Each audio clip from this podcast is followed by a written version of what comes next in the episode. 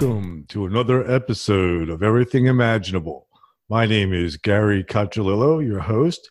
Today, our, our guest is Lance Baker. He's a Reiki master, teacher, and he is a trained hypnos- hypnotist for the Australian Academy of Hypnosis. He is also a best-selling author on hypnosis. Lance is a live is living a pain-free life after suffering from migraines for 10 years. And instead of working a corporate job and just making money, he has the chance to help make people's lives better through branches of healing. Thank you for being on my podcast, Lance. Happy to be on.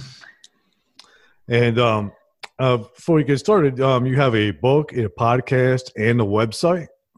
Yes. That my my listeners can check out. How can they find those? Uh, branchesofhealing.com.au or if you just search Lance Baker and hypnosis, I come up under all different sorts of things on, on Google. Uh, Akasha Talks is the podcast. It's, it's embedded within that Branches of Healing page, or you can just go to akashatalks.com slash podcast to get directly to there. All right, awesome. So I had listened to the first episode of your podcast and found it fascinating how uh, life led you to um, energy healing, meditation, and hypnosis. Would you like to share some of your journey with my listeners? Yeah, sure thing. Um, I it was not a fun journey to be honest. Uh, I I had a, a, botched up brain surgery years and years ago, and from the moment I woke up from that, I had a migraine, and it was there twenty four seven, just non-stop pounding migraine, and that lasted nearly a decade. It was about nine and a half years, twenty four seven not a second's reprieve. Uh, that migraine was was varying in intensity uh, on the the pain scale of, of one to ten. The best I ever felt over that over that nine and a half years would have been a three, but it was rare for me to feel that good. Uh, on average, I was usually sitting in the middle of that pain scale around a five or a six uh, I had to redefine what 10 was more than a dozen, dozen times. It was, uh, it was, it was pretty intense to show me new levels of what pain can be.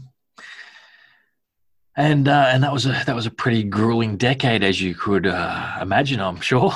it sounds terrible. Uh, and the first three or four years, I tried everything Western medicine had uh, to offer, and quite a few allied therapies as well. Got nowhere. Nothing put a real dent in it. Like even some of the heavy duty drugs they gave me would only drop it a couple on the pain scale. Like I said, it, it never went away, no matter what I did or took uh, over that time. And there was a time where I just gave up hope, and I just, uh, I just thought, effort. This is this is my life. Uh, I just suck it up and, and cope. Uh, I took as minimal drugs as I could so that my liver would still uh, be surviving if this was what my life was going to be like. I went about it. And then at the start of the ninth year, I was like, I can't keep doing this. This is this is insane. Um, I'm, I'm trying everything again. No matter how stupid something is, I'm going to try it. If it seems weird and wacky, and like it's an absolute joke, I'm still going to drop some money on it and try it. Um, the so a pain psychologist was the first thing I seen that year. Uh, she talked about this big list of everything she knew of that I could do, and I ticked everything on that list except for meditation. I'd I tried meditation, but I didn't dive deep in meditation. Uh, so I was like, oh, I need to give that a better chance. Um, and I thought, well, if I'm going to try meditation out, I'm gonna I'm gonna go to the extremes with it. I tried float tanks to to meditate, uh, and had some interesting experiences there, and was starting to feel a, a, tiny bit better from doing that on on a regular thing. Uh, and then after a few months in that year, I tried Reiki out, and it made a little bit of a difference not much, but a little bit. it, it had enough to grab my attention. This woman did this her thing. She didn't even touch me. And I was laying down on her table, my eyes closed. And I'm, I'm going to be honest with you, Gary. I was I was laying there and I was thinking, this is such a freaking scam. I I was imagining pulling money out of my wallet and setting it on fire. I thought this hippie is sitting in the corner, reading a book, playing for tarot cards. She's just she's, she's got a good rot going on here. And then I felt something move in my head.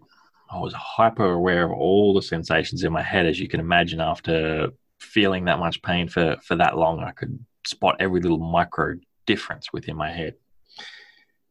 And I felt her pull something out of my head, and I, I nearly shot up off the table and, and turned around and looked at her because uh, I was like, "This, she, she's done something." Um, and I was expecting to feel amazing after that because I thought I thought she pulled it out of my head the the thing that was going wrong there. Uh, but she didn't pull it out. She just pulled some of the, the frequency of that energy out. And I felt a tiny bit better, probably only about half on the pain, half up pain scale off. So I think I was sitting around a five or a six at that sort of time, and, and it just dropped me down to like a four and a half or something. But I slept a little bit better that night, and, and that would have made the next day of that little bit easier to cope with all the stuff. Uh, and so I, I, went back a few times and kept trying it out. And I was still doing the float tank thing. And I tried to learn how to meditate properly rather than just lay down the tank and focus on my breath. I thought, well, is that really meditation? Maybe, maybe I should learn how to do this properly. I Googled meditation class, Newcastle this Saturday nothing come up except for a Reiki one class. Now, that that does seem bizarre to me now because I know if I type that in now, people like myself who hasn't even run a meditation class in probably four or five months still come up. Uh, the Buddhist Center runs something all the time. Mm-hmm. There's there's three Buddhist centers in my town, uh, and Newcastle. There's there's Newcastle Australia where I live, but there's Newcastle UK that all that stuff floods it too. None of that come up, but this Reiki one class did, uh, and it said you could do it yourself. And I thought, okay, I can I can top up in between uh, seeing this woman and and get a bit more out of that healing. So I went, and with Reiki, it's it's it's the one of the key things of how you learn it is it's passed on by an attunement. They go through this little ritual where they connect you to the ability to do this energy thing. And they did that. And then once I could feel that in between my hands, it blew my mind. Uh, I was I was sitting there stumped, Gary, that this this view I had on life was very different to what it was. I just had an extra layer. I could it was like seeing a new color. Uh, I, was, I, was, I felt bizarre that there was this extra layer that I had never noticed before, and I played with this energy for quite a lot, uh, just, just basic practices. And within a week and a half, that migraine had disappeared completely, gone. I don't even know what day it disappeared. It could have been a weekend, but I remember being in my little man cave office at the back of the house I had at the time, and I was I was leaving that to step into my yard to go back into my house to to get ready to go to work that afternoon. And as I was shutting the door, I noticed there was there was no migraine there. And I, I thought back, was it there this morning? And I couldn't remember it there that morning. Uh, I couldn't place where it was. I kept looking for it all day, thinking it was going to come back. It didn't. And it stayed away uh, since. Uh, so this energy feeling thing, it, it it had my attention massively, as you can imagine. Uh, it it gave me the ability to have a normal life again. Hmm. What is it with the Reiki? Like, do you think it, it, it pulled the energy out of you? Did it physically heal something in your brain? How do you think it worked? well, the the thing I had in my brain was an arachnoid cyst, is what it's called. Um, so our brains are covered in a membrane that looks like a spider web. That's where it gets the name arachnoid, and that holds all the cerebral fluid in that flows around your brain and up and down your spine. Mine has a gigantic pocket, uh, bigger than my fist. So it's it's eight by eight by six and a half centimeters. Um, so that's like three by two and a half inches sort of size, roughly for imperial scale, and that is that that's still there today. I'll, I'll be honest; it it hasn't changed. I had a scan a few years ago, and it was still there. So there's no reason why anything should be different on that physiological level. Um, and I didn't spend time healing myself. I spent maybe in that week and a half about half an hour with my hands over my head trying to heal myself. But it was just like I started and I was like, no, I don't even know how to do this thing properly yet. I'm just going to do the basic practices of doing an energy ball, practicing on, on other people. I'm not going to be able to heal myself for weeks or years. I only expected to make it more manageable. Like my my best expectation would have been I could live at a three on the pain scale and not have those peaks. Um, but when you when you do Reiki, you're pulling it in through the top of your head and out through your hands.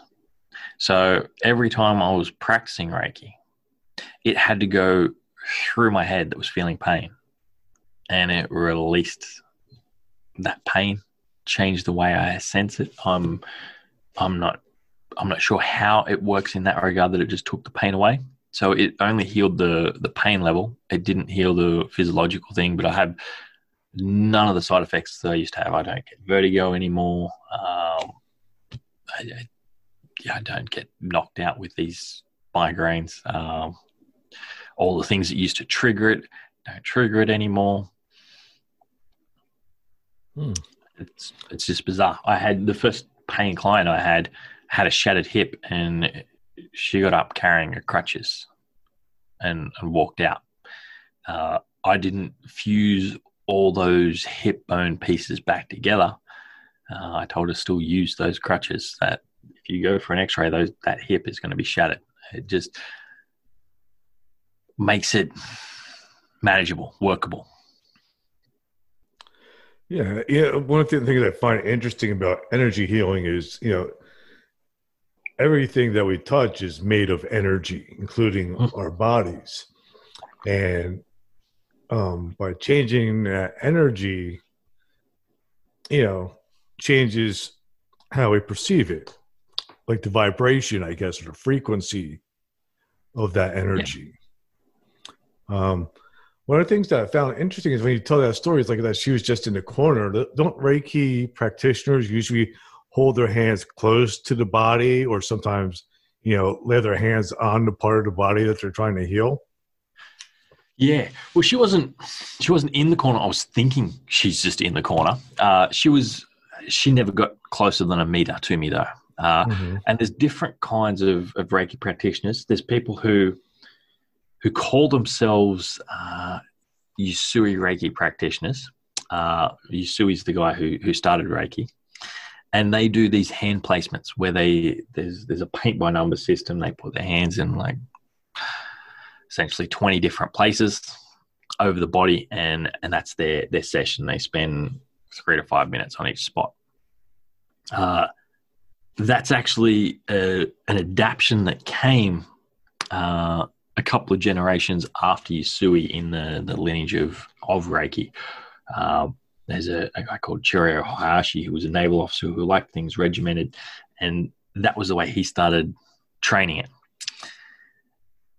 And Usui, he used to use a lot of intuition and a lot of non-touch and work in the energy field of somebody. And uh, and that's how how this lady did it in that sense was she she did off body she did a fair bit off body she didn't when i booked with her i booked for reiki because that was what was on her business card uh, and that's the, just the term she used because that's what people understand. But she did a bunch of other different kind of energy healing things, so it would have been her using all of her toolkit. So she wasn't just doing Reiki in that sense. Uh-huh.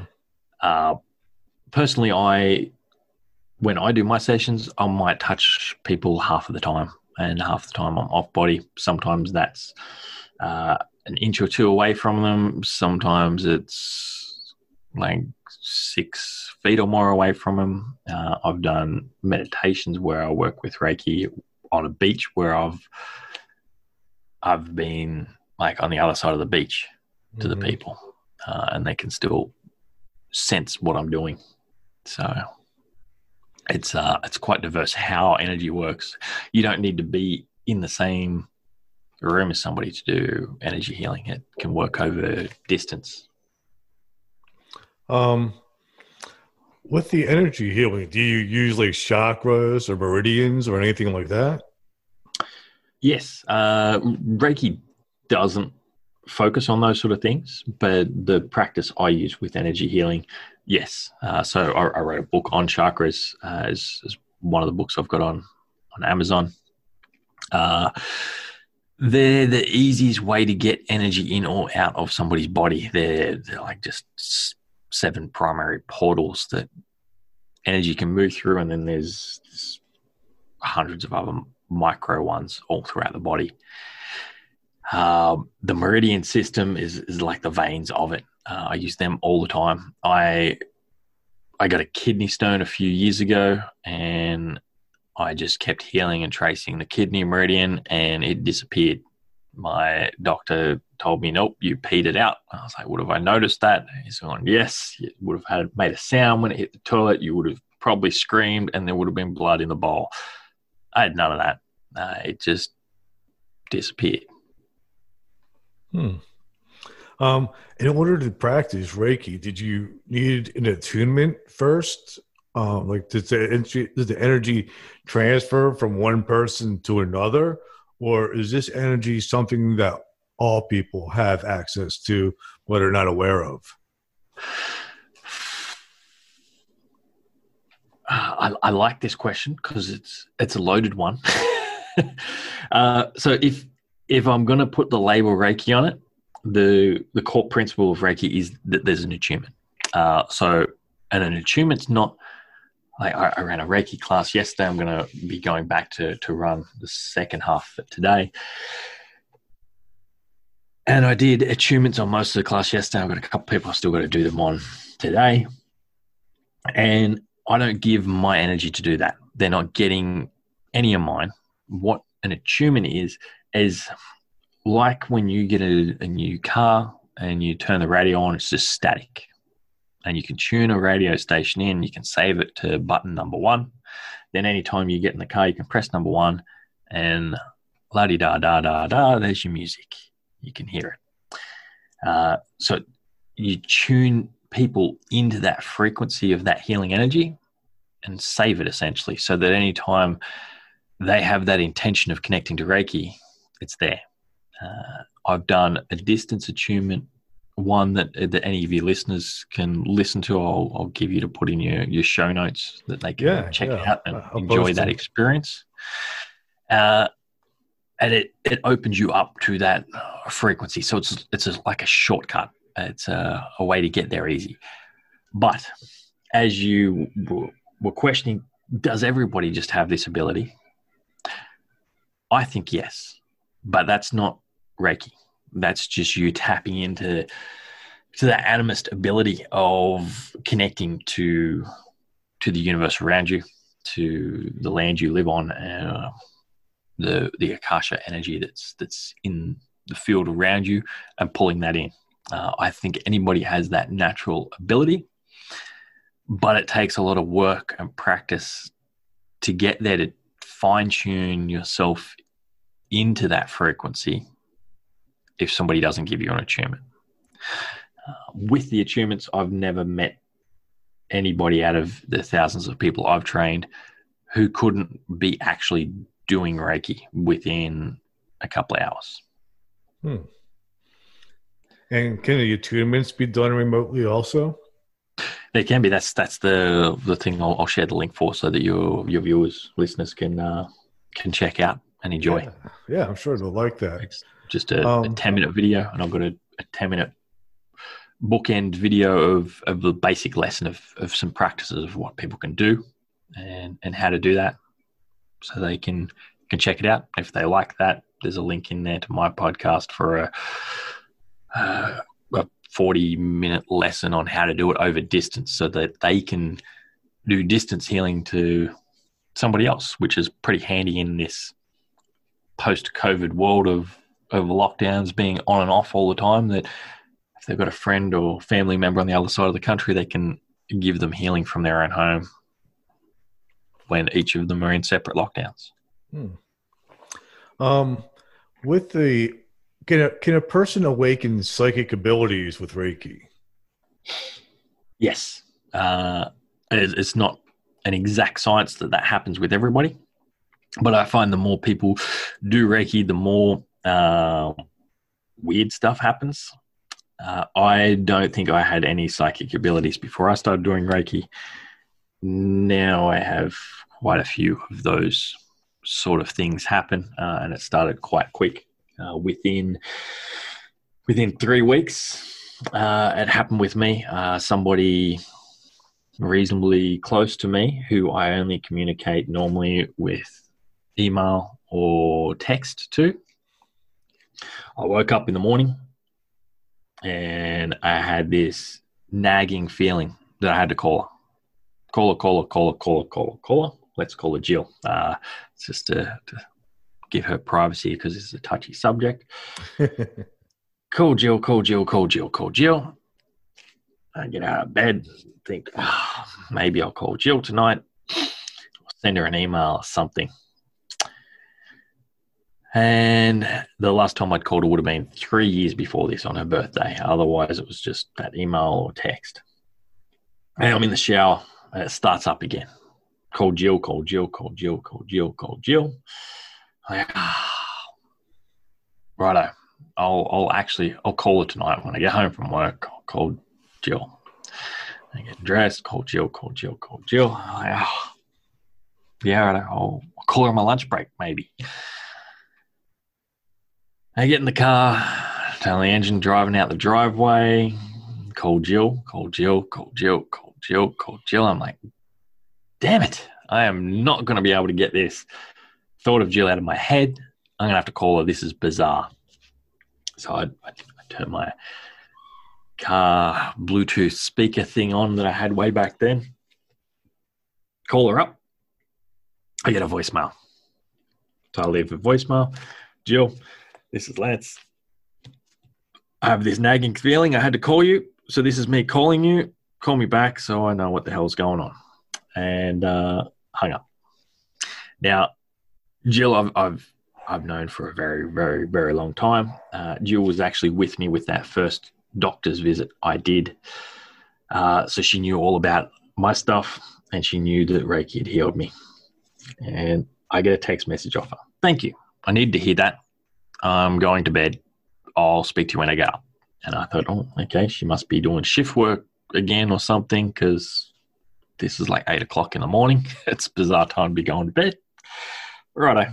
Uh, and I went to work, uh, and I was I was the the boss of the place I worked at at the time.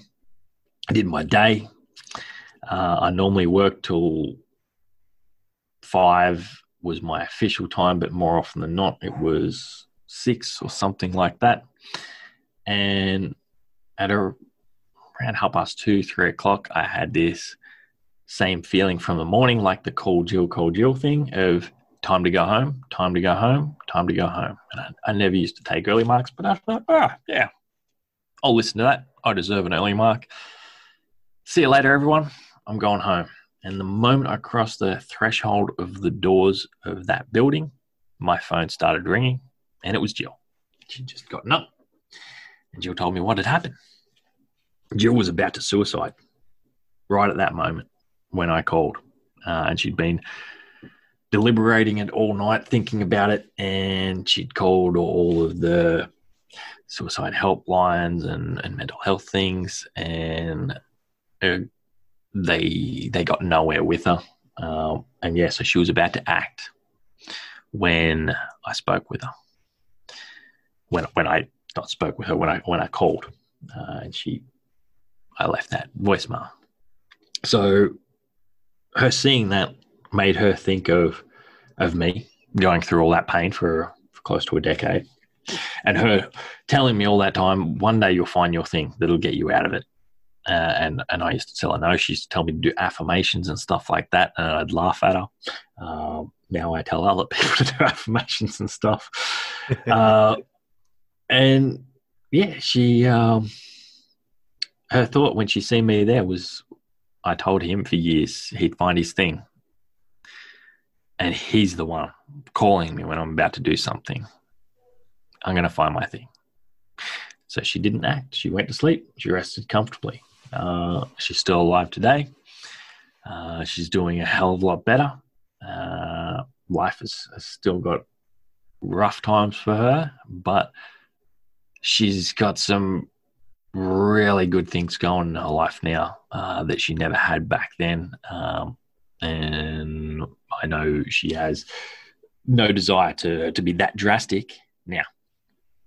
That's good. Um, so that was the clear thing of ability straight away for me that I, I'd never had thoughts like that before. And definitely not with that sort of confirmation of, of something that full on.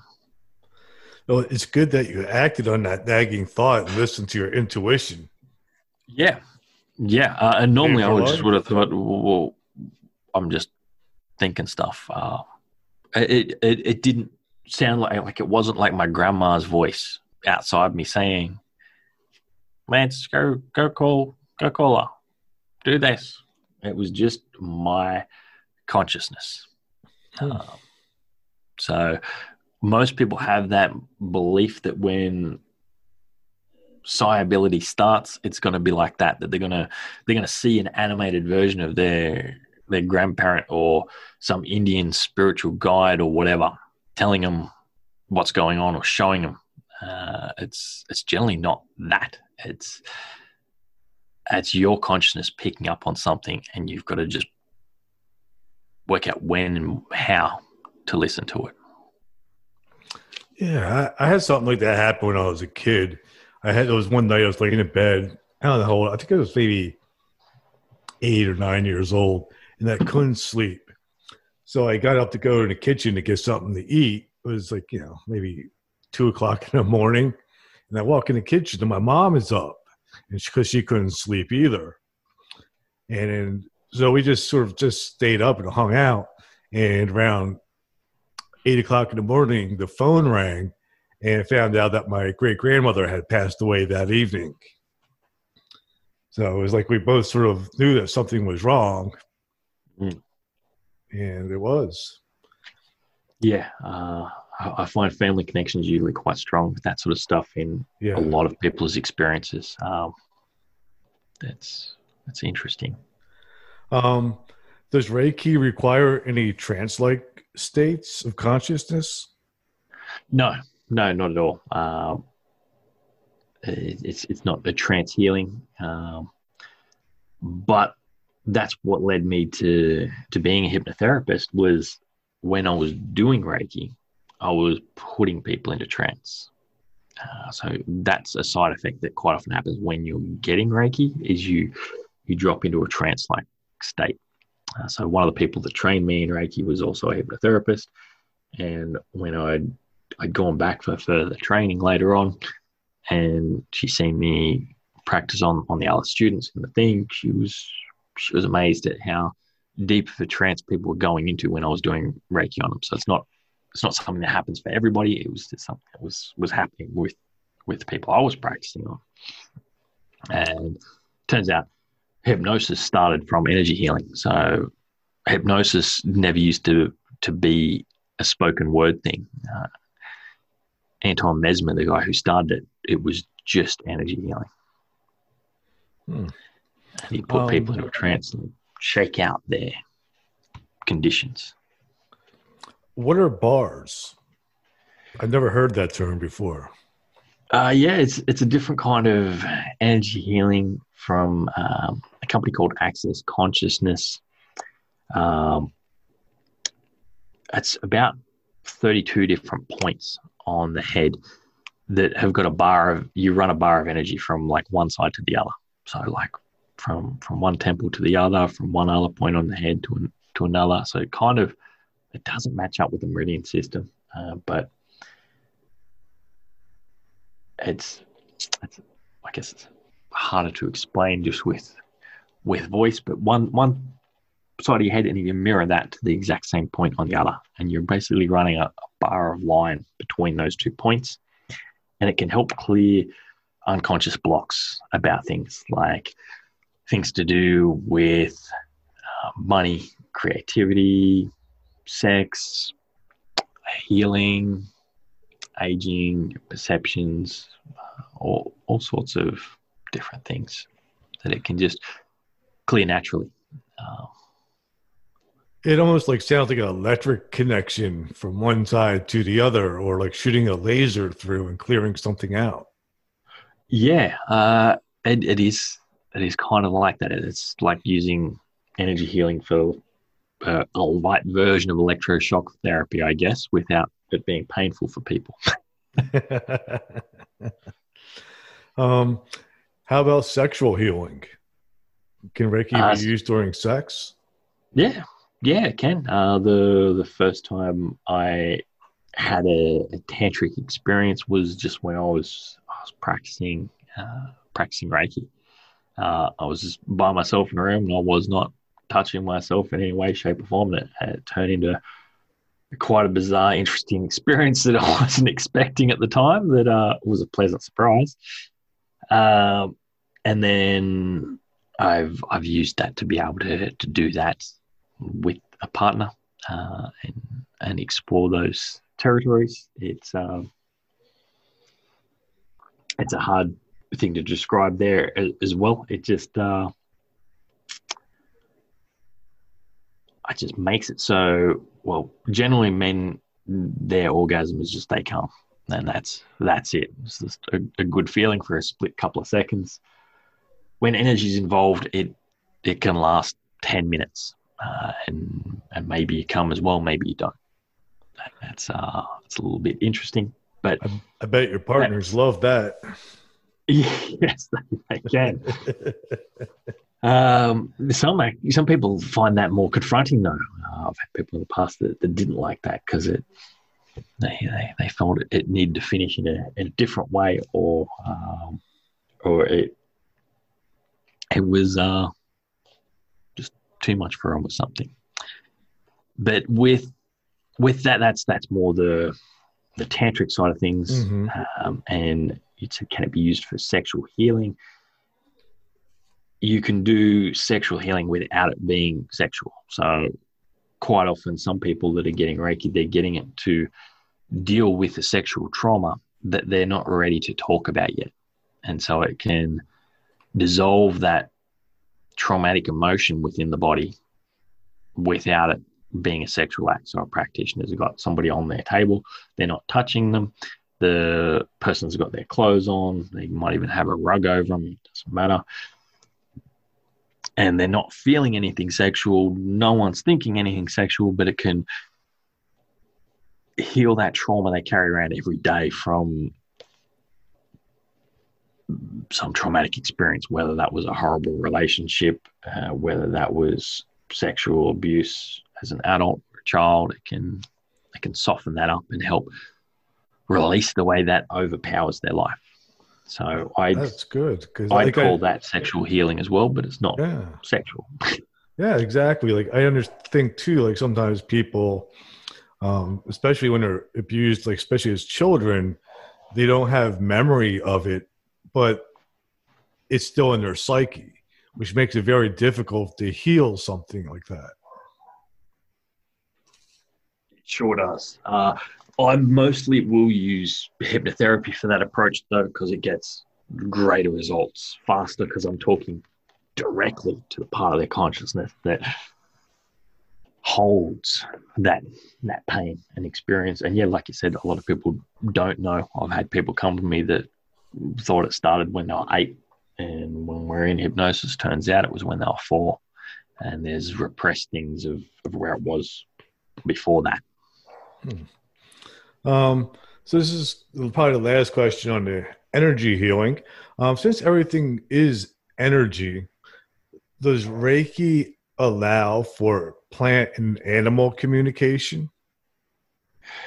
Yes. Um, it. I, I, had somebody on my podcast who who's an animal Reiki healer, and she's an animal communicator, and, and she she gets feedback quite often during her sessions of like what the animal needs, whether it's a change in diet or something that's happening in that household and, and, gives that news to the people. And they're usually quite blown away that she can describe what they're they're feeding the dog or what their kids do to the dog or whatever. Um, so that happens for, for quite a few people. Not everybody you've got to spend a lot of time and effort to be able to develop that mm. um, animist ability to communicate with your environment of like a, a dog, a plant, right. or a mountain, or a lake, or something like that. I think it would be cool though to kind of communicate, like say, with like a 500 year old tree, you know, because it's been around yeah. for so long. You, you know, I can only yeah, imagine what that tree would actually know or have seen. Yeah, uh, and it's depending on what what land you're you're on. Generally, they've they've had a real relationship with the people if it's something that big and that old. Uh, so in Australia, the part I live in uh, is is called uh, the Newcastle region, roughly. But the area before the colonialisation of this this country, this area was called Awaba. And in the Aboriginal language of the area, Awaba means lake. And there's a giant lake. Mm. Uh, I live across from that lake now. Uh, and the whole region for, for miles out is, is Awabakal land or Wanara, the people, but they, they call the land Awabakal for lake. And so days walk away, they still knew of, of this lake and and would respect this lake and communicate with it. And so it had it had a lot of power and recognition.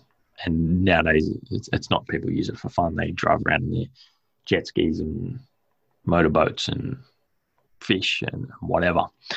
Uh, and if you're not right near the lake, you, you don't pay attention to it. There's beautiful beaches uh, two blocks from my office, and most people think more, more of the beaches in the, the white colonial mindset rather than the lake.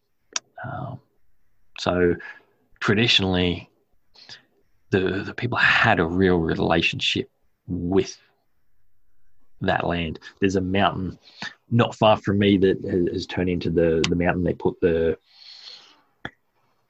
uh, antennas on that are the telephone and TV signal sender towers, and and this mountain there's a, a cliff face on it that looks like an Aboriginal elder, and they they had this this big thing for years where they talked about that where it was this was this was a person and they they treat the mountain like a person and they talk to him and revere him and it was like an an ancestor that descended into the mountain.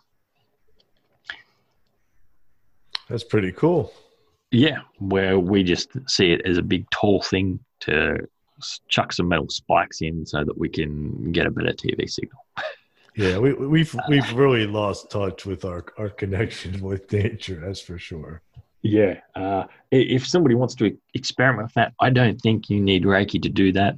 I, I say do some research on the land you live on, and there will be a landmark somewhere near you that has a story. Find somebody who can tell you that story or read it online and sit with it and see what happens. And you'll probably start to get a little bit of that communication from that. Or every time you walk or drive past it, say hello and and see what happens. Awesome.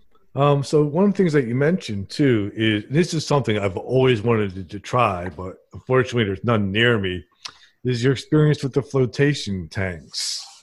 Um, it, it, is it like what they showed in the um, what was that movie? Altered States.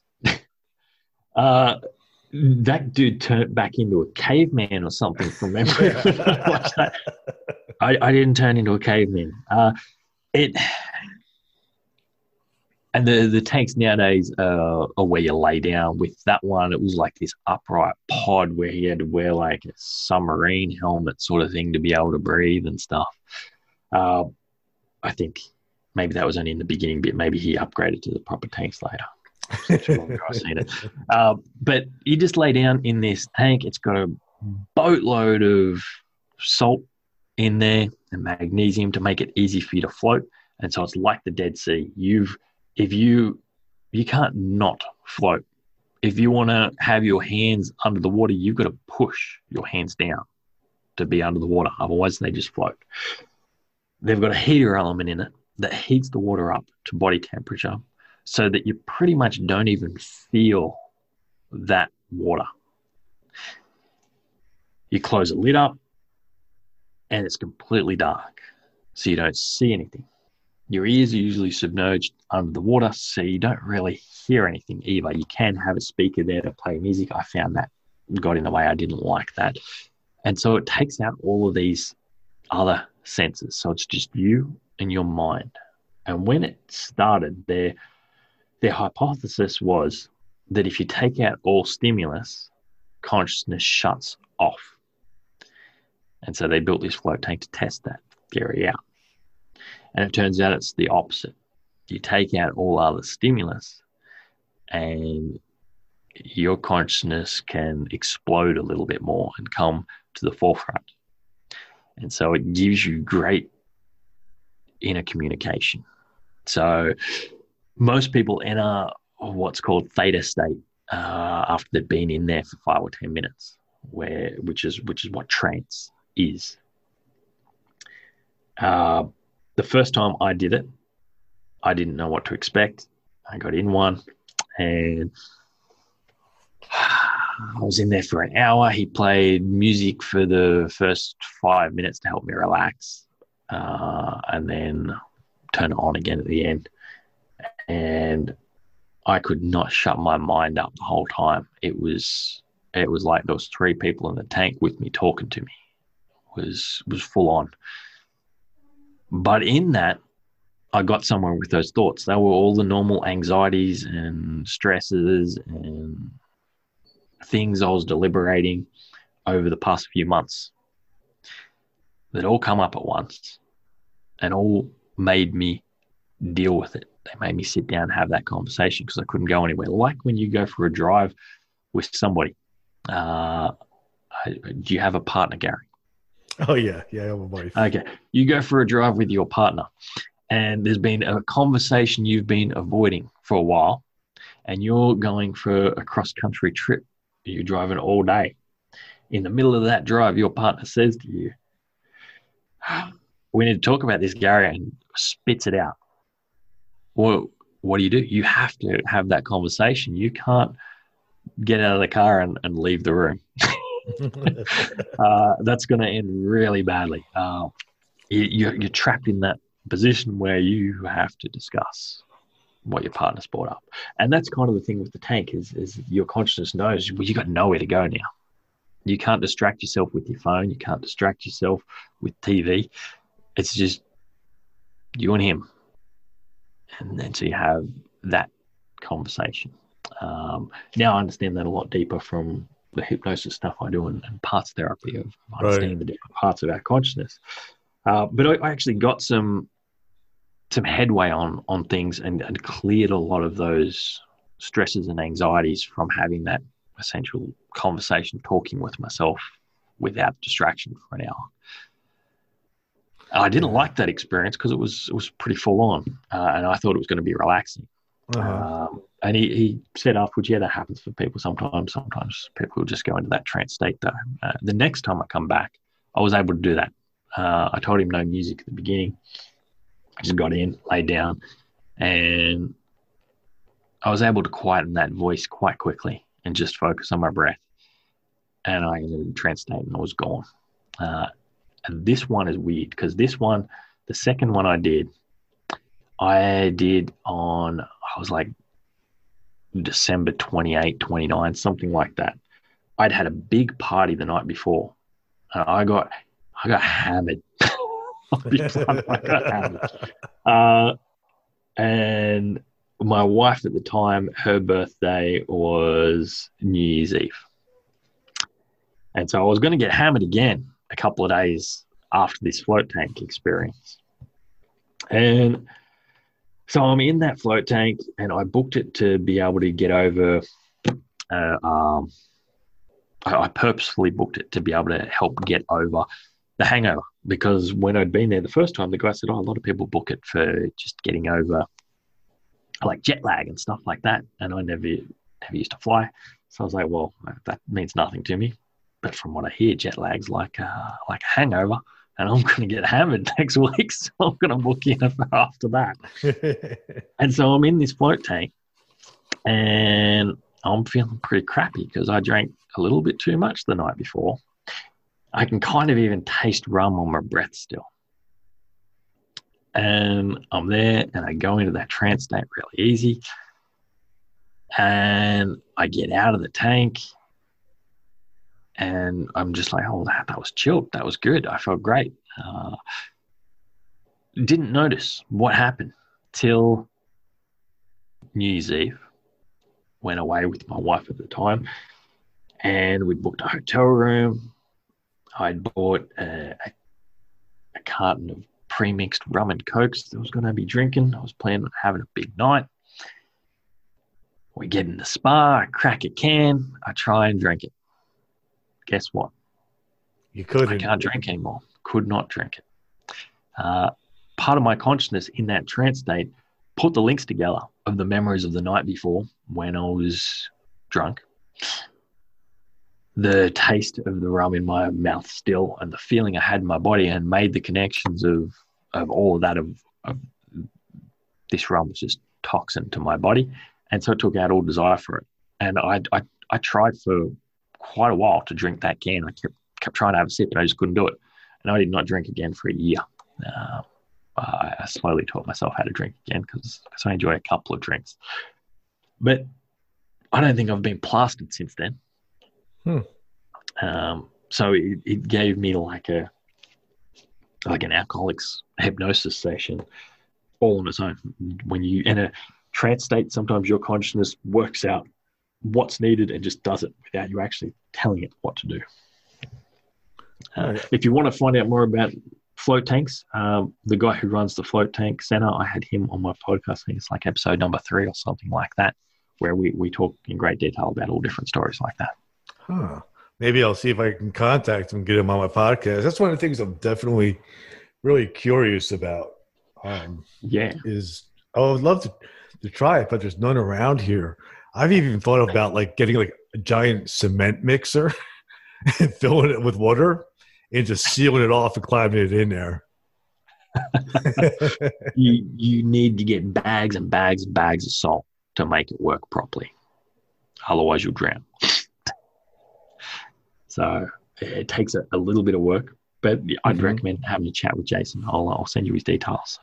Yeah, I, I would love a conversation for your your listeners. Um, so now let's move over to this your hypnosis. Uh, what is Swan? Swan is um, it's a hypnosis like practice. Um, that was invented by a, a, Scottish mentor of mine, Bob Burns. He, and it's it's one of my favorite hypnotic tools. Um, there's no trance involved and it's it's really hard to to describe, like before I describe it to my clients and say how weird it's going to be, and they think they get it, then when it starts happening, they understand how weird it is. So I talk to a different part of your consciousness and ignore you. And I do that by talking to your hand. And I ask your hand to do things, and your job, Gary, is to do nothing. Just to sit there with your hand sitting up, kind mm-hmm. of in the mm-hmm. shape of a swan or floppy. And I, I ask this part of your consciousness to, to move that hand in different ways. And, and I ask you consciously not to move that hand. And it gets weird because that hand starts moving.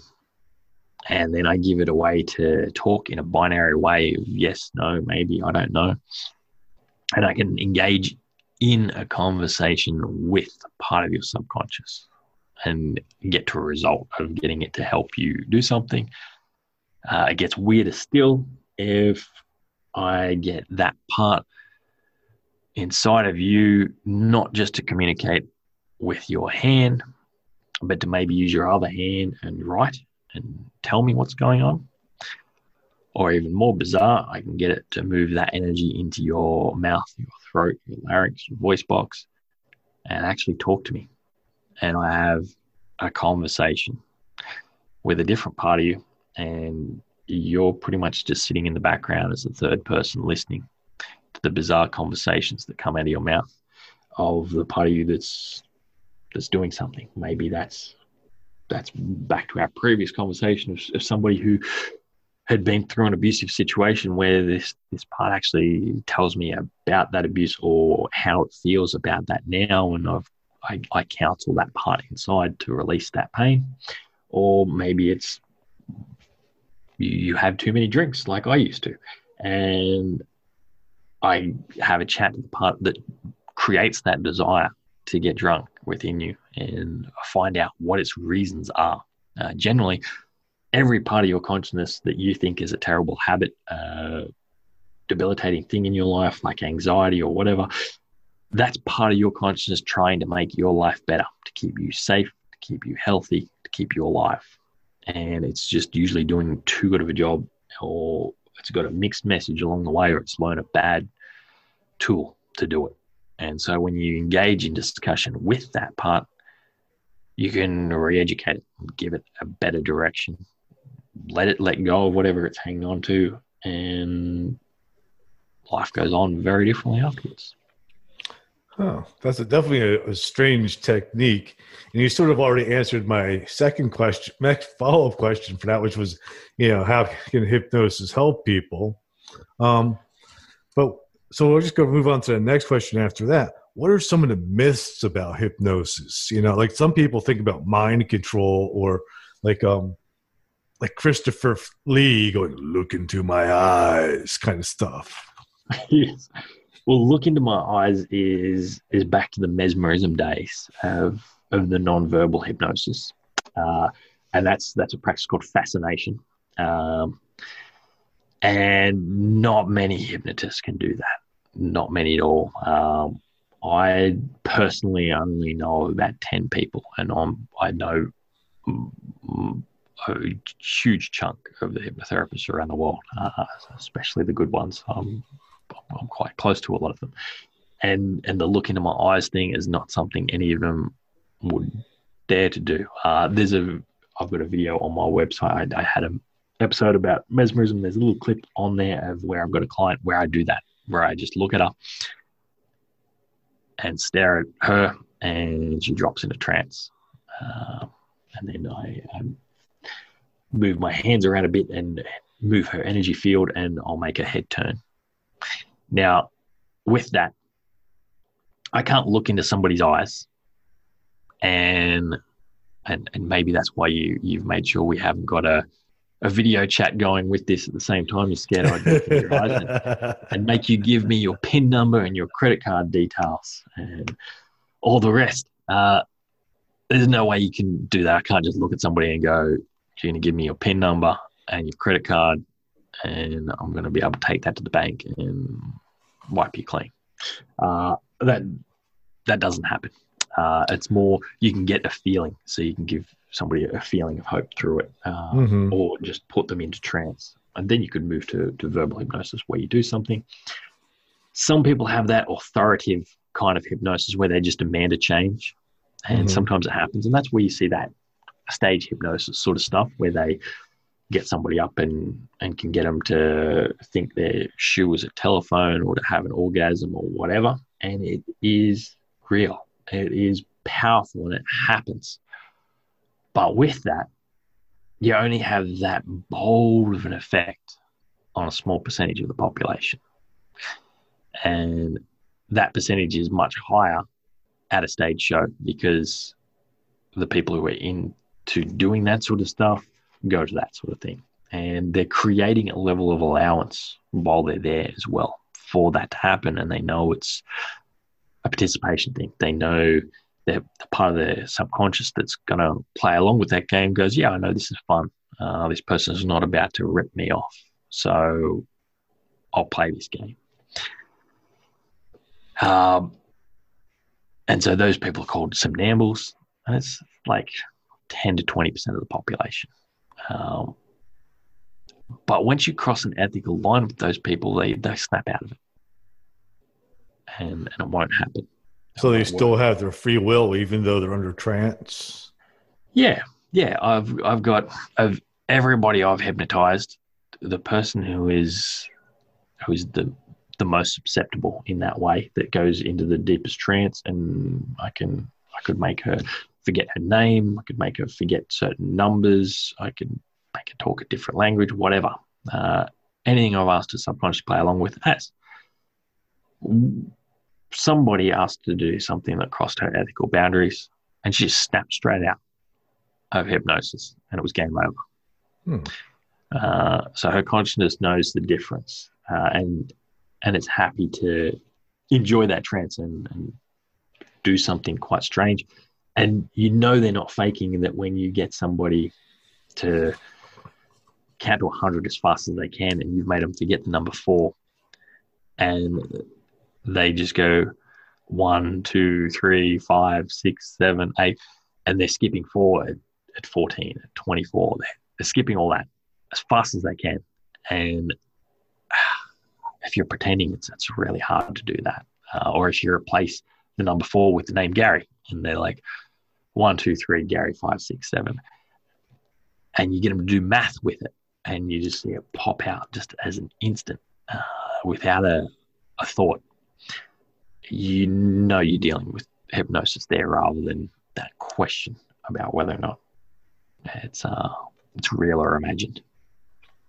I had taken um, a class online by a guy, um, Dan Jones, who teaches like conversational hypnosis, where he kind of does hypnosis without using scripts. He just sort of talks to people and Yep. and uses you know really simple techniques to induce uh, a basic trance, and then kind of uses like repetition of different phrases to to help them with their issues. Yeah, and that'll that'll work somewhat. That's that's how advertising works. You're you're seeing that all the time. So it's more an, an NLP sort of thing. Um, it's if you if you say the same word again and again and again and again, um, and then you use that as a hook later on, it it can make the consciousness pay a little bit more attention to it. It doesn't work all the time, but usually, if like salespeople use it all the time, and they'll trick you into buying something. They'll they'll use hypnotic language to to get you there. How many times have you walked out of a shop where a salesman's convinced you to buy something, and after you've walked out of that shop, you've gone, "That guy scammed me." all the You have that dirty feeling, yeah. Uh, so it might work to some level to get you to do something and agree to buy something, but it's transparent. If somebody uses that stuff, they get a bad name. Uh, do you go back to that shop the next time you want to buy something, or do you try a different salesperson out? right. you look for the different salesperson. And how, how much of that is used like in TV commercials and stuff like that in marketing? Oh, all the time. Our whole marketing system is, is very much hypnotic. It's using subliminal things all the time. Uh, constant low impact advertising that you just see the the Coke logo everywhere you go. Uh, so when you're thirsty, you, you think of a Coke first or Macca's or whatever. Uh, these these big companies, they make sure there's hints about their product everywhere that you can't go throughout your day without getting hinted about it. Uh, subtle things like product placement on, on TV has huge power. Lots of people started drinking Pepsi because Marty McFly had Pepsi on Back to the Future. Their sales hmm. went up drastically because subconsciously people were like, I want to be like Marty. Right. Yeah. So it, it definitely works and it's definitely around us. So I I like the NLP and conversational hypnosis for their education to be able to spot it easier when somebody's playing a game on you so you can avoid it. Uh, I don't like using that sort of thing, but I like your thing of, of Dan Jones saying he uses it in therapy. I will occasionally use that sort of stuff in a therapeutic context to help them get to where they want to be quicker. But I'm I'm very different. If I'm doing hypnosis with you, you know I'm doing hypnosis with you, and then I'll use some of those hypnotic language tools within that to make it a little bit more powerful. But there's there's no confusion about when it is I'm doing hypnosis compared to when I'm not doing hypnosis. Uh, I, I make it very transparent because it makes it even more powerful. And an indirect thing of just talking about something and hoping it lands, it, will get some results, but it's not going to get much. I'm very direct. I talk mm-hmm. with the subconscious. I don't. I don't want to talk to it. I don't want to talk vaguely to it. I want to talk directly to it and engage, and I want to find out if it's keen and if it's going to follow through. And then I'll hold it accountable for what it's agreed for the next time I speak with it. And say, you agreed to this. Come on, like, do so. This. Do you, do you use like traditional hypnosis scripts? No, like, no. Like, like you're walking down the stairs, and each stair has a number uh, guided imagery stuff I'll use sometimes. Um, I find that that's not my specialty. Uh, I I'll, I'll use that on maybe ten percent of my clients if I can't get there other ways. Uh, it's it's it's not as, as powerful. Script things are, are, different. That's where you're reading a piece of paper.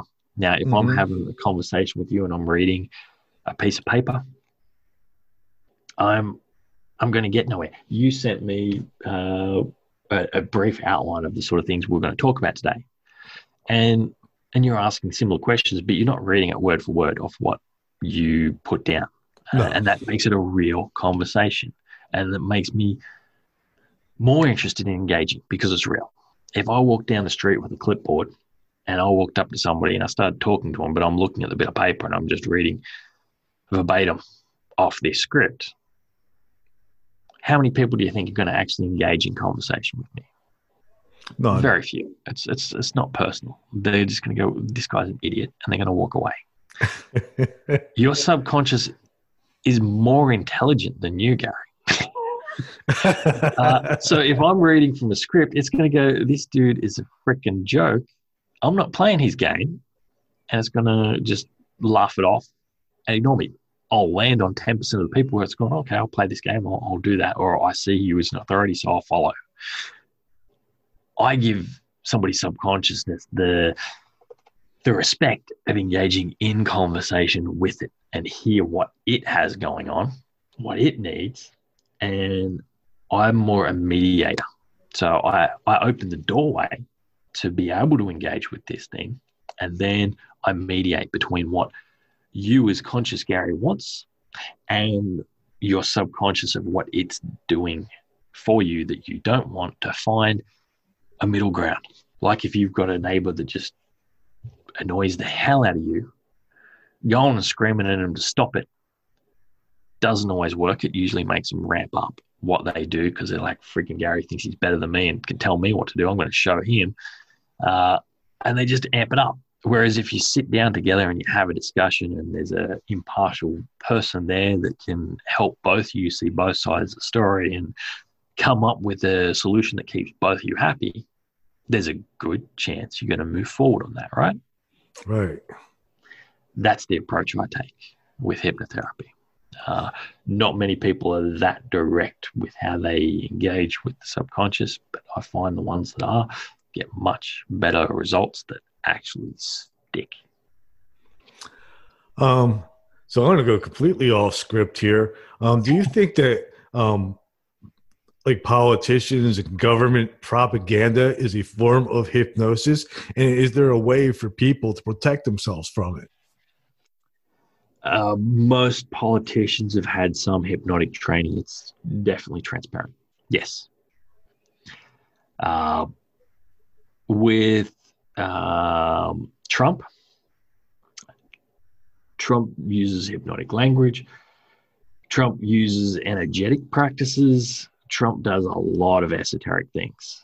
Uh, check out um, Gary Lachman wrote a book, Dark Star Rising. Uh, Gary's, Gary's wrote an abundance of work on on esoteric stuff. Uh, he's he's a occult literary man who's highly accredited with what he does, and he researched Trump greatly. And it's Trump grew up in the New Thought Church, which is the precursor to the the secret, the um, manifestation stuff. Believe mm-hmm. and and it happens. Uh, and that group all manifested for him to to get in, and like nobody thought Trump was going to get in. Everybody thought, oh, this guy's an idiot. We're we're not going to have him come in. Uh, some people obviously wanted him in, um, but the general consensus around the world was he, he wasn't going to win, and then he won. Uh, he wasn't going to stay, and then he stayed. Uh, consensus around the world at the moment is he probably won't get re-elected. I think he's probably going to get re-elected. probably. uh, he, he he does a lot of different things. Do you you might have seen some videos where he's people have superimposed an accordion in his hands because yes. he, he does this thing. He is doing energy balls and doing a distance, not healing thing, but a, a distance energy manipulation on that crowd every time he does it. Uh, that's what it looks and feels like to me. Hmm. Uh, I haven't had a conversation with him, so I can't prove that. Right. I haven't sat in the same room as him, so I can't prove that. But he does it. Uh, and they all use little things like um, just subtle body language things to let it know. You look at at videos of, of Trump, he's usually got his hands in in the steeple where his fingertips are touching each other and, and his hands are, are in like a, a ball shape or a triangle shape. Right. And that's a that's a hand position of saying I'm in power. I'm the boss. And he does it all the time to make sure people know he's the boss. There's the you watch the video of where Obama hands over with him and he's sitting there with his legs wide and his hands in that position to say, I, I own this. I'm, I'm over you. So it's they they they all have little subtle things, and they've got speech writers. There's no political speechwriter that would not have done a bunch of NLP classes because they know these tools work and they want to make sure they do it. So they're they're all using it to try and get an edge over one another. Yeah. One of the things I noticed is a lot of them when they talk to use short rhythmic sentences. Mm. Yeah. Like it's rare to hear them like, you know, use like a sentence that would have comments in it basically. Yeah, yeah. If you, if you there, there's a hypnotic thing of, of having repetition, of having a pace and a flow. And that's that's going to help you read a child's book. What are the best selling children's books? Ones that have repetition because the kids can follow it easy and they kind of get what's going to happen on the next page because the same things happen on the past five pages, except for one little difference. So they pretty much know what's happening. And then they feel like they're intelligent because they've guessed what's coming. So within their speeches, if they're delivering something in a flow with a pattern with the same sort of words, part of you is going to feel like you know what's coming next and it's going to think of that. And then when they say it, you either feel smart, like you guessed it, and that kind of makes you like that person a little bit more because that made you feel smart, or you like that person because they have the same ideas as you. But it's not your idea, it's the idea they led you to think before they said it. It's tricky. Yes, yes, it is. Uh, but it, it, it uh, doesn't matter if, if they're wearing a blue hat or a red hat, they're going to be doing the same thing. Uh, Absolutely. They all use it. Yeah. So being aware of, of what what your governments and more importantly the people that control your governments the the corporations that are bribing them left right and center you just got to be aware when when you're being lied to and when you're being sold um, and assume that that's going to happen uh, and you might fall for a little bit less i hope my listeners are listening to that advice because too many sheep. Yeah. Um how about self hypnosis and some of these hypnosis apps that they have now? Uh, the apps are all right um, a lot of them are just guided meditations and they're not really hypnosis. Uh, so you've got to listen to them hundreds of times for it to really sink in. Uh, they'll work a little bit better if you're in like a float tank sort of environment so you can get yourself into a trance. If you're good at meditation and can get yourself into a trance and you do that while you're listening to that, that's going to have a lot more power ability.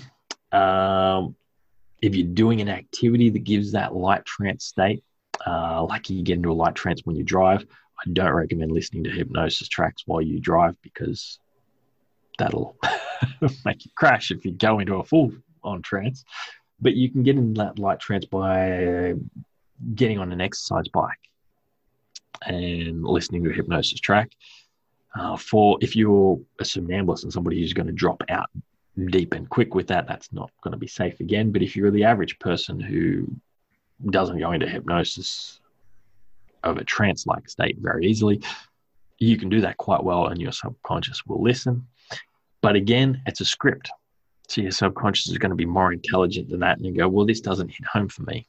Uh, some of the lines within that track might, but a lot of them might not. And so it'll be like, oh, he's not talking to me. I don't need to listen. Would uh, meditation would meditation be considered a method, a way of hypnosis or self hypnosis? Mm, somewhat, but not not really. Again, uh, so self hypnosis, uh, a real version of self hypnosis, is you get yourself into a trance state, whether that's from breathing, closing your eyes, doing a progressive muscle relaxation, which is only going to work for a very small percentage of people. Uh, staring at the wall at one single spot for a long time, um, and then telling yourself something or having a recording of yourself that you listen to. That's that's kind of self hypnosis. Oh, I found all of those approaches really weak. The swan thing that you asked me about before, that was where self hypnosis worked for me. Uh, so the first time I did the swan, it was just from from doing it as a self swan thing of, of connecting to this different part of myself. Uh, there's a video on my website I can send you a link to as well that your listeners can check out that get guided how to do that themselves to try this self hypnosis. And there's no trance involved. You're just bypassing that critical faculty that gets in the way and questions and get part of your consciousness to come into your hand and engage in a conversation with it and ask it, uh, can you make this change? Can you help me remember this? Can you help me to do this? And see if it says yes or no. And then go out and do that thing and see if it actually did help. Um, more often than not, I find just asking it to do something doesn't really get you anywhere unless you give it a good map of how to get there. Uh, if you know where you keep hitting a wall with something, spill out that steps and make it some smart goals of filling in all the little bits to be able to to get there. Like if I tell you uh, to to go somewhere, and I just give you the destination, you might be able to get there. But if if I give you a map with all the directions there, you're going to get there a lot easier. Or program your GPS or whatever. But if you just try and find a location without a GPS or anything like that, you, you might get lost along the way. So I find it it's good to fill in all the steps and a guided meditation or hypnosis track that somebody else has recorded is not going to know all the steps that are right for you. No one person has the exact same problem as everybody else. Everybody's is slightly different. That makes perfect sense because nobody's shape. wired the same. Exactly. Yeah. You lived your life. I've lived mine. You had your parents. I had mine. You went to your school. I went to mine. You had your siblings. I had mine. Uh, there's all these different influences in life. Um, how about the use of things like um, DMT or ayahuasca? Uh, those are illegal in Australia, so I cannot recommend either of those things. uh, that's they're they're an interesting process. The DMT is a quick snap thing to get somebody into. Uh, it's not even really a trance state. It's it's it's like switching dimensions uh, into the, the spiritual realm. If you if you haven't dealt with psychedelics before, I would not recommend people start with DMT.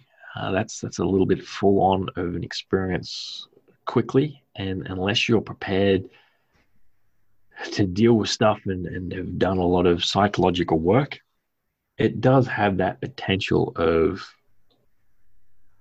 creating a psychological problem because you're quickly snapping out of reality, mm-hmm. going on a journey, and then quickly snapping back in, and that can be quite jarring for the average consciousness. So, if you don't have have experience with psychedelics or dealing with your consciousness, I'd say no. The ayahuasca, though, that's a slow journey. Uh, same place, a lot deeper, and you've got help if you're doing it right with a shaman or something like that. Mm-hmm. So you're gonna you're gonna have that ability to to handle that trip a lot easier. But it's it's not a fun one. Most people they they literally lose their crap. Uh, they'll be crapping in a bucket or spewing all sorts of things like that. You you purge the nastiness inside in a physical way and a spiritual and consciousness way.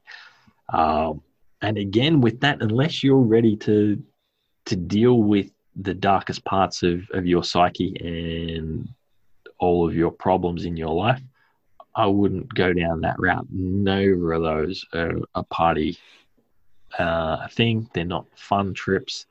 They're they're powerful tools to create change and for healing. Uh, but they they they have a, a spirit, and it's it's it's a deep, real thing. And if you're not walking into that with respect, it can treat you a bit rough.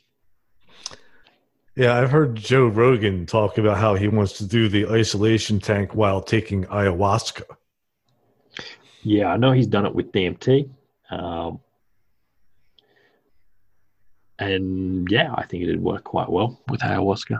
Um, not if you crap yourself, though. uh, but not everybody has that experience, and especially not your your second, third, fourth, fifth, sixth round. Like I'm pretty sure he's experienced it a few times with how uh, into DMT he is. Yeah. Um. So one thing is like I play guitar, and every once in a while, like you know, if I'm playing and, and especially like if I'm, I'll use like a like a real heavy groove, you know, and um, and if I really get into it, like I swear, like it'll seem like a couple of minutes and an hour will pass by. Is that like a trance?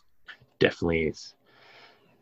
So with with how your subconscious learns, it learns by either the first seven to nine years of your life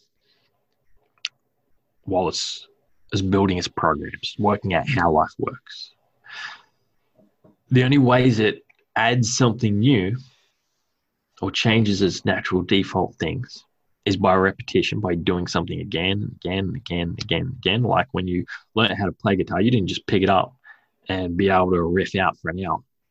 You had to gruel away getting used to the chords, the notes, just the, the, combinations of rhythm of knowing you had to move both hands and stuff like that. Am I am I correct there?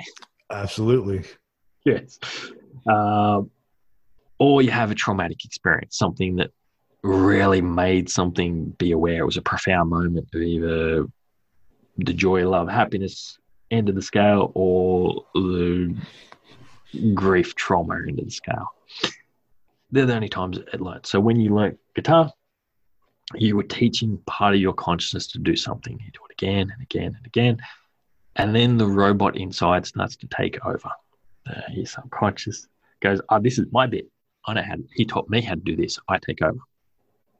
And so that other part of your consciousness, the musician inside, he takes over and he's doing it.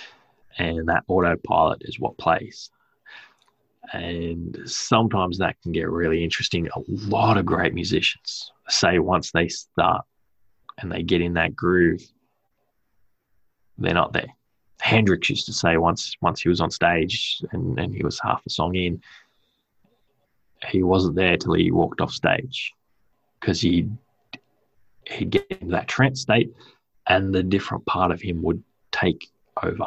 Um, some people question that sort of stuff. I remember in the the 80s satanic panic sort of thing, they thought that was him getting uh, getting overpowered by Satan or whatever, and, and that was what was what was happening. Mm-hmm. Uh, but under, understanding consciousness, I know it's just a part within him, and so when you do that, yeah, you're you're asking this part to come forward and to help you play, and he does, and sometimes that's just going to be that rhythmic thing of you just play the same song for that that hour or whatever, and he's just doing what you taught him to do. And other times you you go deeper. So like um, Coltrane, uh, if if you're on no jazz, mm-hmm. uh, it was a quote I'd read ages ago of him. I'm not, I don't know verbatim, but I, I, I know the gist of it he had this this guy come up to him after a gig and say, "How do you do jazz? Can you teach me how to play jazz like you do?" And he said, "Well, go home, practice all the chords, all the scales, and practice them, practice them, practice them, and learn all the music theory you can. Go through all the classical stuff." And the guy goes, "No, no, no! I want to play jazz like you guys. You got to do this first. And then you throw it all away and you just play.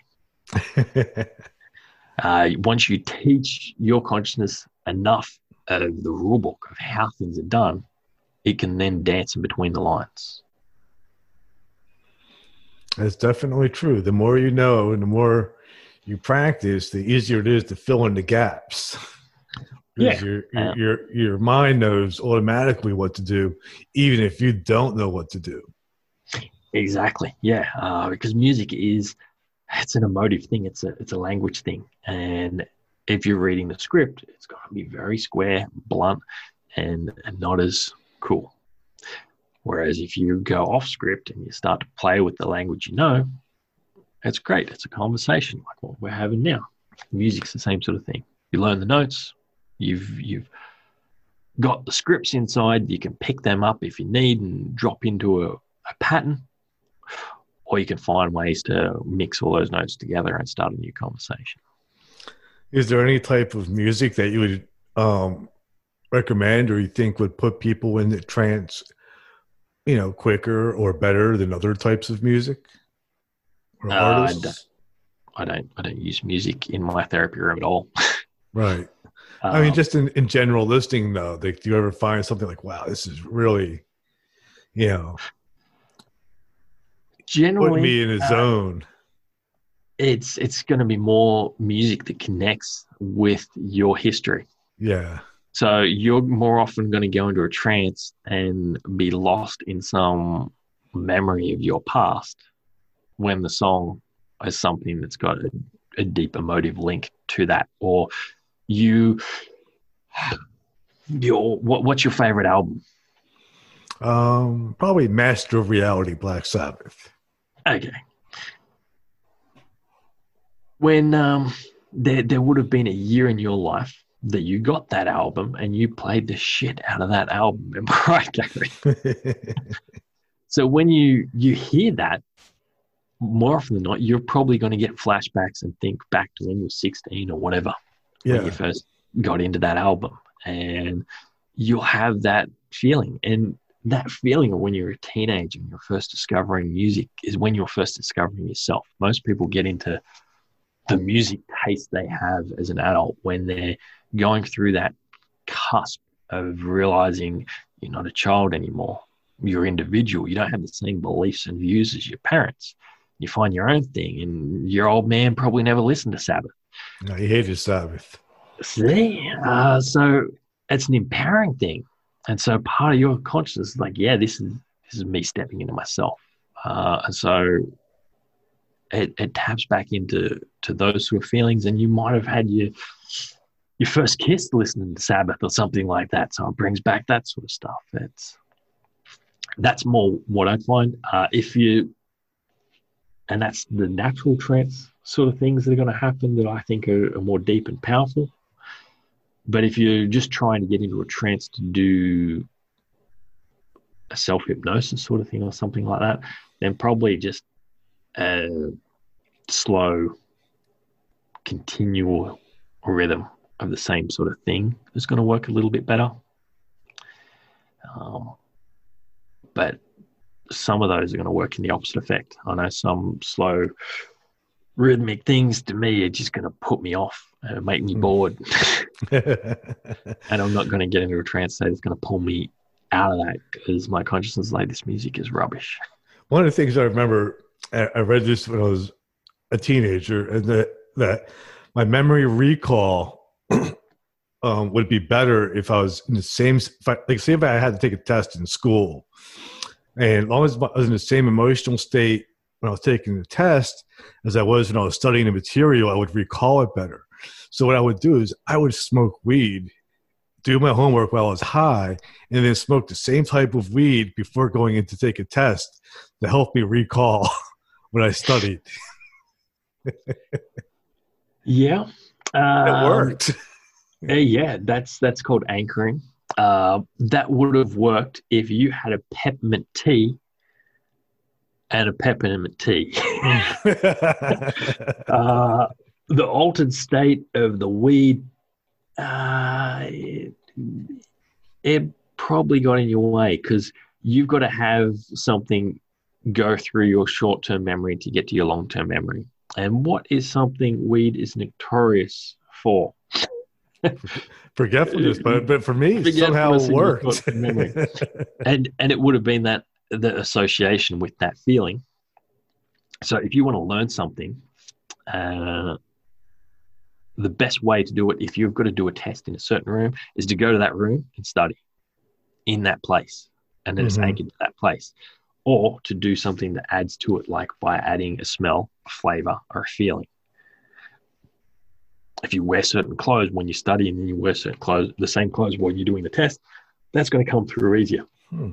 So, like, say but, for example, a person could like burn like a cinnamon candle while studying yeah. for a test and then have something that's on them that smells like cinnamon while taking the test, it could help them recall easier. It would, yes. Um, with that, though, that's state dependent memory. So if that's something you want to actually use in your life, unless you got cinnamon around all the time while you work in a donut shop, you're screwed. um, that's where if you learn something in different environments, it locks it into your memory easier. So if you want to study for something that you want to actually use in your life, like with playing music, if you practice guitar in the lounge room and in the bedroom and in the backyard and at your mate's house, that teaches your consciousness, oh, this is an everywhere skill. And it's easy to access anywhere, anytime.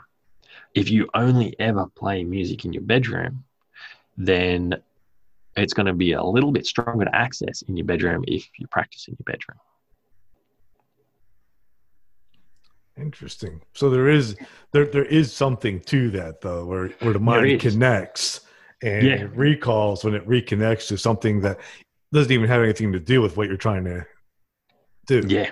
Right. The the three greatest things to help people learn something is is that of using that state dependent memory of either doing it in the same place as where you're going to be utilizing it or mixing and matching it to make it an everywhere place and anchoring it to a smell or taste, feeling, or something like that. The next one is by teaching somebody else.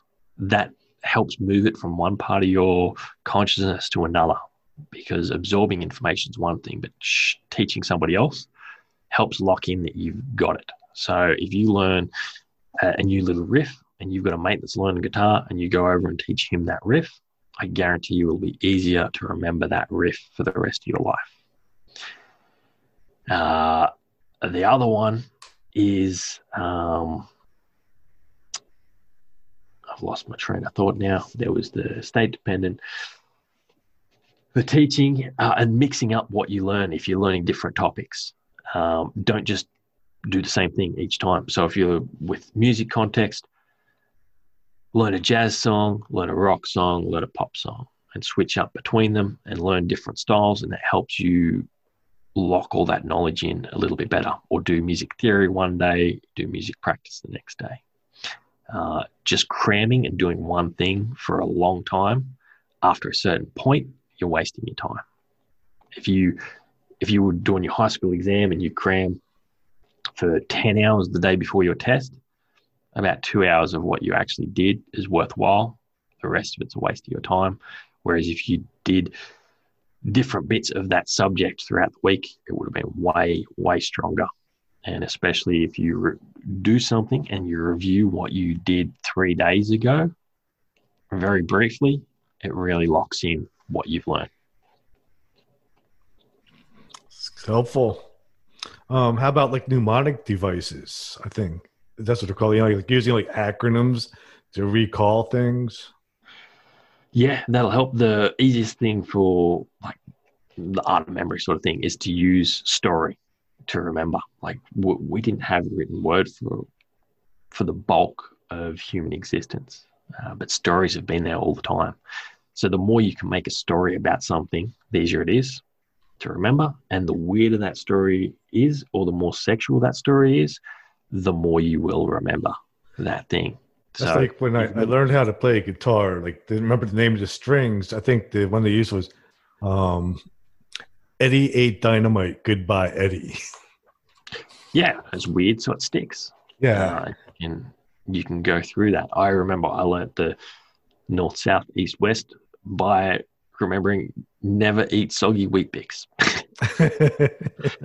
uh, and and for years I had to go through that to work out what direction was where, um, till uh, I got the hang of, of, of understanding it. So it will will help you you get there. Great. Well, I'm running out of time. I know probably kept you longer than you expected, but we were going. We are sort of on a roll. yes, yeah, I had fun. It was, a, it was a good chat. Yeah. Uh, so I'm going to wrap this up. I'm going to read my uh, closing stuff here. Um, to my listeners, please like and review my podcast on whatever platform you're using, and also subscribe to it. It helps this podcast move up in the ranks and easier for other people to find. And also, please tell your friends, family, and even that weird uncle, which would be me, uh, about the podcast. And if anybody wants to be a guest, you can email me at everythingimaginable2020 at gmail.com. And I'm also on Facebook, Instagram, YouTube, Twitter. Um, the website for my show is everythingimaginable2020.com. And um, where can we find your stuff again, just before we close out, so my listeners know where to find you? Uh, branchesofhealing.com.au, branches as in like what's on a tree, healing as in getting better. All right. Uh, Akasha Talks is, is my podcast, but you can find that within that website and, and dig through there. There's uh, there's all sorts of things. If people have questions, I'm I'm easy to find. I'm happy for your listeners to to reach out to me, whether that's on, on social media on Facebook or whatever, or on email. I'm, I'm happy to have a chat if they've got questions or if they want to book in for a session. I can do it over Zoom. It works just as well whether you're in the same room as me or on the other side of the world. I'm always up at 4 a.m. or 11 o'clock at night because Australia's time zone doesn't work well with the rest of the world, and I do sessions all over the world all the time. Half of my clients are in the UK and the US, so yeah. All right, and your name, so my listeners know. Lance Baker, L A N C E. And I'm going to post the links to all your your things on my website, everythingimaginable2020.com, under your interview, so all my listeners will have access to it. Excellent. Cheers. All right. And thank you, everybody, for listening. Remember, everything that is was first imagined. See you next week. And thank you for listening.